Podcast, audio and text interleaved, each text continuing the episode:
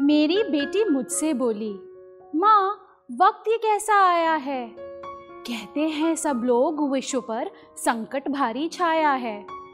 School भी देखो बंद पड़े हैं। नई किताबें अब कहाँ से आए?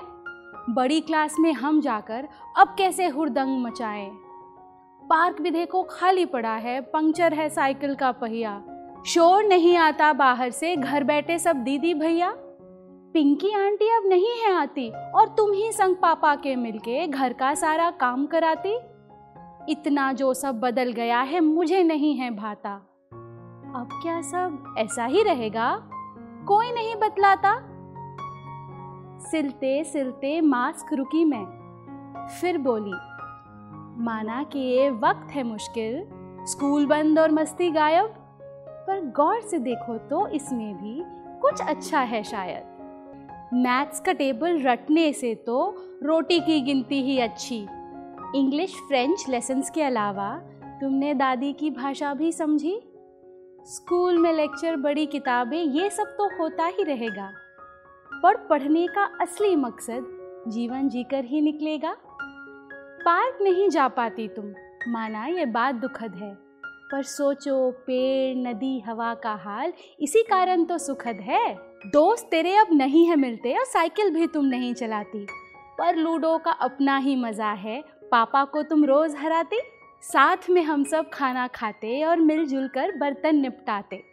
पिंकी आंटी भी थोड़ी छुट्टी मना ले और इसी बहाने पापा तेरे काम में मेरा हाथ बटा ले। छोटी सी एक छुट्टी है जो प्रकृति ने हमें दी है। या ये समझो हमसे मांगी है सब कुछ ऐसा नहीं रहेगा, कुछ ही दिनों में सब बदलेगा। मेघा घिर घिर आएगी, तू छप छप करती पानी में, कागज़ की नाव चलाएगी। मीठी सर्दी में हम धूप में बाहर जाएँगे। जो तेरा दोस्त मिले तो उसे गले लगाएँगे। साइकिल के पहियों में फिर से हवा भराएँगे। स्विमिंग पूल में जाकर हम बहुत से गोते खाएँगे। स्कूल खुलेगा फिर से वापस और पापा ट्रैफ़िक में फंस जाएँगे। और एक दिन थक कर तुम ही कहोगी, मम्मा प्लीज़ आज हम स्कूल नहीं जाएँगे, पर तब तक तुम उम्मीद न हारो। जी लो जी भर के इस पल को। खिड़की के बाहर ताको तुम और नीला आकाश निहारो। कुछ ना कर पाना और थोड़ा सा रुक जाना, ये भी तो एक बात बड़ी है। दौड़ भाग के जीने को तो देखो सारी उम्र पड़ी है।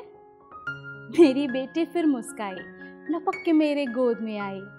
उसने अपना हाथ बढ़ाया, मास्क लगाकर मुझे दिखाया। फिर बोली, माँ, वक्त ये कैसा आया है? अपने फेवरेट दुपट्टे को काट कर तुमने मास्क बनाया है।